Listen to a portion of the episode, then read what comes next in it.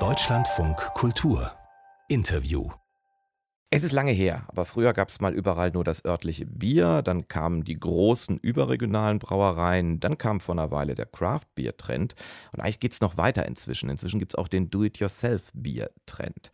In Stralsund findet heute die fünfte deutsche Meisterschaft der Hobbybrauer statt. Lisa Raus ist äh, Biersommelier, sie sitzt selbst äh, in der Jury der heutigen Meisterschaft, wiederum als Biersommelier im letzten Jahr die Weltmeisterschaft gewonnen. Und äh, die Pressesprecherin der Brauerei, bei der das stattfindet, ist sie auch noch. Also multifunktional heute Morgen. Schönen guten Morgen, Frau Raus. Guten Morgen. Es ist jetzt 6.50 Uhr knapp. Haben Sie schon einmal in Ihrem Leben um diese Uhrzeit Bier getrunken? Ähm, ich glaube, das ist sogar schon vorgekommen. Ich weiß nur nicht mehr so genau, ob das äh, quasi das letzte Bier des Abends oder das erste Bier des Tages war. Das kann ich Ihnen nicht mehr sagen. Gut, ich könnte jetzt sagen, es geht mir ähnlich, aber da nimmt uns keiner mehr ernst. Lassen Sie uns mal über diese Meisterschaft reden. Da gibt es zwei Teile und bei der eigentlichen Meisterschaft ist auch äh, vorgeschrieben, quasi was gebraut werden muss. Die Sorte Weizenbock hocharomatisch. Können Sie als Biersommelier mal für uns verbal nachvollziehbar beschreiben, wie die idealerweise schmecken muss? Mhm. Für mich ist die Hopfenweiße eigentlich die ähm, ja, Verheiratung zweier Bierstile. Einmal des klassischen Weizenbocks, nicht des klassischen Weizenbieres, sondern darf ruhig ein wenig mehr Alkohol drin sein. Und äh, des India Pale Ales, was ja in den letzten Jahren durch die Craft Beer Bewegung so sehr äh, in Aufschwung gekommen ist, sprich ein sehr hopfenaromatisches, obergieriges Bier. Wir haben also einerseits die fruchtigen, vollmundigen Komponenten eines Weizenbiers und auf der anderen Seite sehr frische, zum Teil florale Hopfennoten, die dieses Bier auszeichnen. Wenn Sie nun heute irgendwann als äh, Jurymitglied äh, die fertigen Produkte der Teilnehmenden äh, beurteilen müssen, sind Sie eher so der Typ, der will, dass das an das, was Sie gerade beschrieben haben, so nah wie möglich rankommt? Oder lassen Sie sich auch überraschen von jemandem, der das ganz anders interpretiert? Also es gibt schon so gewisse Rahmenbedingungen, die natürlich eingehalten werden müssen. Ähm, die Aromen, die ich gerade aufgezählt habe, gehören definitiv dazu. Die Hobbybrauer haben aber schon auch einen gewissen Spielraum, gerade wenn es um den Einsatz des Hopfens geht. Es gibt ja mittlerweile über 400 verschiedene Hopfensorten auf der ganzen Welt.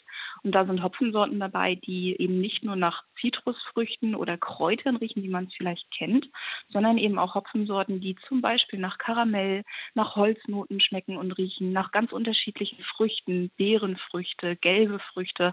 Also da ist schon ordentlich Spielraum und da überzeugen wir uns dann von den besten, von der besten Kombination. Ich habe ein bisschen Hopfen im Garten, aber ich weiß nicht, welcher es ist. Er ist da zufällig hingekommen, aber ich wüsste jetzt nicht, wo man welchen kauft. Wie macht man das eigentlich heute, wenn Sie sagen 400, 500 Sorten? Wenn ich als Hobbybrauer eben nicht den hm. Standardhopfen will, gibt es da inzwischen viele Quellen. Wie macht man das?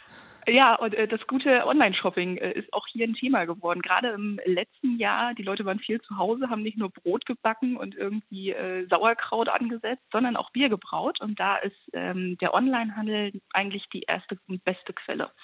Es gibt verschiedene Hobbybrau-Versandhäuser online, die eben so eine Vielfalt an Malzsorten, an Hopfensorten und eben auch an Hefe anbieten und das passende Equipment dazu. Wenn man mal so relativ bekannte Standardbiersorten wie Pilz, Helles, äh, normales Weißbier oder je nach Region halt Hefeweizen ähm, nimmt, äh, da ist ja theoretisch überall dasselbe drin und doch schmecken die wahnsinnig unterschiedlich. Ich meine nicht nur gut schlecht, es ist ja teilweise auch Geschmackssache.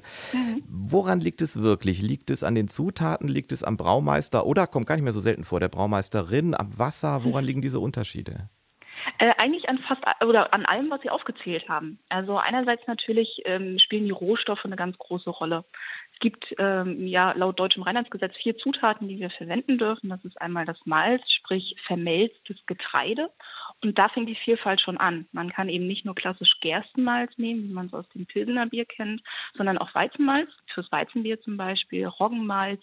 Ähm, es gibt auch ganz verrückte Brauer, die eben Haferflocken ähm, oder ja ganz unterschiedliche Getreidesorten zum Brauen einsetzen. Beim Hopfen gibt es die Vielfalt, es gibt verschiedene Hefesorten, die man einsetzen kann. Und auch das Wasser ist natürlich je nach Region ganz unterschiedlich. Das kennen Sie selber von zu Hause. Mal ist mehr Kalk am Wasserhahn, wenn Sie unterwegs sind, ist das Wasser weicher das hat schon eine entscheidende Rolle auf den Geschmack. Und dann hängt es immer noch davon ab, was der Brauer draus macht oder die Brauerin. Oder auch äh, der Laie, der jetzt an diesem Wettbewerb teilnimmt. Was sind das für Leute? Erstmal ein paar Fakten. Wie viele Leute nehmen eigentlich teil? Und will ich wissen jetzt, weil ich mit einer Sommelier rede, wie viele sind Männer, wie viele sind Frauen? Wir haben in diesem Jahr 180 Teilnehmer. Wir mussten das Ganze natürlich ein bisschen deckeln, ähm, die Teilnehmerzahl, weil wir natürlich wollten, dass die Leute auch an dem Festival, was heute eben stattfindet, teilnehmen können. Und so von den 180 schätze ich, ist es eine Handvoll Frauen schätze ich deswegen, weil wir natürlich auch Hobbybraugruppen haben. Also Leute, die gemeinsam Bier brauen, die sich dann natürlich nur einmal anmelden. Und äh, je nachdem, wer sich dann anmeldet von der Gruppe, wissen wir nicht so genau, wie viele Frauen dabei sind. Aber ich kann sagen, aus der Erfahrung der letzten Jahre, es ist nur ein Bruchteil, leider. Ist es bei Ihnen immer noch so, wenn Sie sind ja einerseits Sprecherin von Störtebeker, jetzt habe ich es einmal gesagt, aber jeder kommt drauf, Stralsund, ne? Es ist nicht Jever, das sind die im Westen. Ne? Also Störtebeker, ähm, kommt es immer noch vor, wenn Sie als Pressesprecherin oder wenn Sie sind wie Biersommelier, das ist das gleiche wie bei Wein, nur für Bier. Und weil Sie eine Frau ist, Sommelier. Wir kriegen sonst Rückfragen, ich muss das gerade erklären. Genau, kommt das, kommt das immer noch bei Ihnen vor, dass Leute sagen, na, Frau, so viel Ahnung wird die nur nicht haben davon? Es hat sich gebessert. Also ich bin jetzt mittlerweile seit 2013 in der Brauerei, war damals noch ganz frisch äh, irgendwie in der Szene und hatte mit Bier vorher gar nicht großartig so viel zu tun. Ähm, da war es schon noch anders. Also gerade so am Anfang, äh, wenn man dann so als junge blonde Frau daherkommt, da äh, waren die Fragezeichen groß bei dem einen oder anderen.